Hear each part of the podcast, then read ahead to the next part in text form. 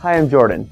Your appliances account for a large portion of your energy use. 25% of it actually comes from your kitchen appliances alone. Here are some tips in order to save money and energy this spring. Typically, bigger appliances use more energy. Make sure that the size of your appliance is appropriate for the size of your household and your needs. For your stove, oven, cooktop, or range, when baking, try to avoid opening the oven door. Each time you open the door, about 20% of the heat escapes, and this can add onto your cook time. Instead, take advantage of your oven's light to check on your food without having to open it. If you have a gas stove, keep an eye on the color of the flame. If it's more orange or yellow than blue, your stove isn't working as efficiently as it should be, and you may need to clean or repair the burners. For your washer and dryer, find the shortest effective cycle to wash and dry your clothes, and wash cool when possible.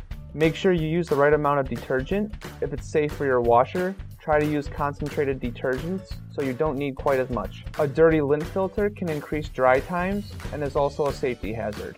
Clear the filter screen before or after use and to rinse it off every few months.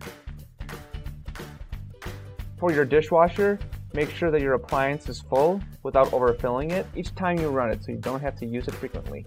Don't pre-rinse or pre-wash dishes, especially since your dishwasher is going to do the same thing. Newer models also typically use significantly less water than hand washing. If you have the time, skip the dry cycle and hair dry or let your dishes air dry. For your fridge, when the coils are dirty, it forces your fridge to work harder to stay cool, so try to clean them twice a year. Older models use more energy than newer models. Rather than keeping your old fridge as a spare, you'll save much more energy just getting a larger new fridge.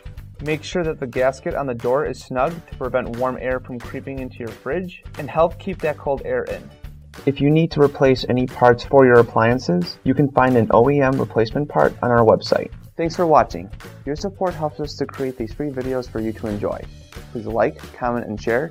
And if you really like our video, please subscribe to our channel.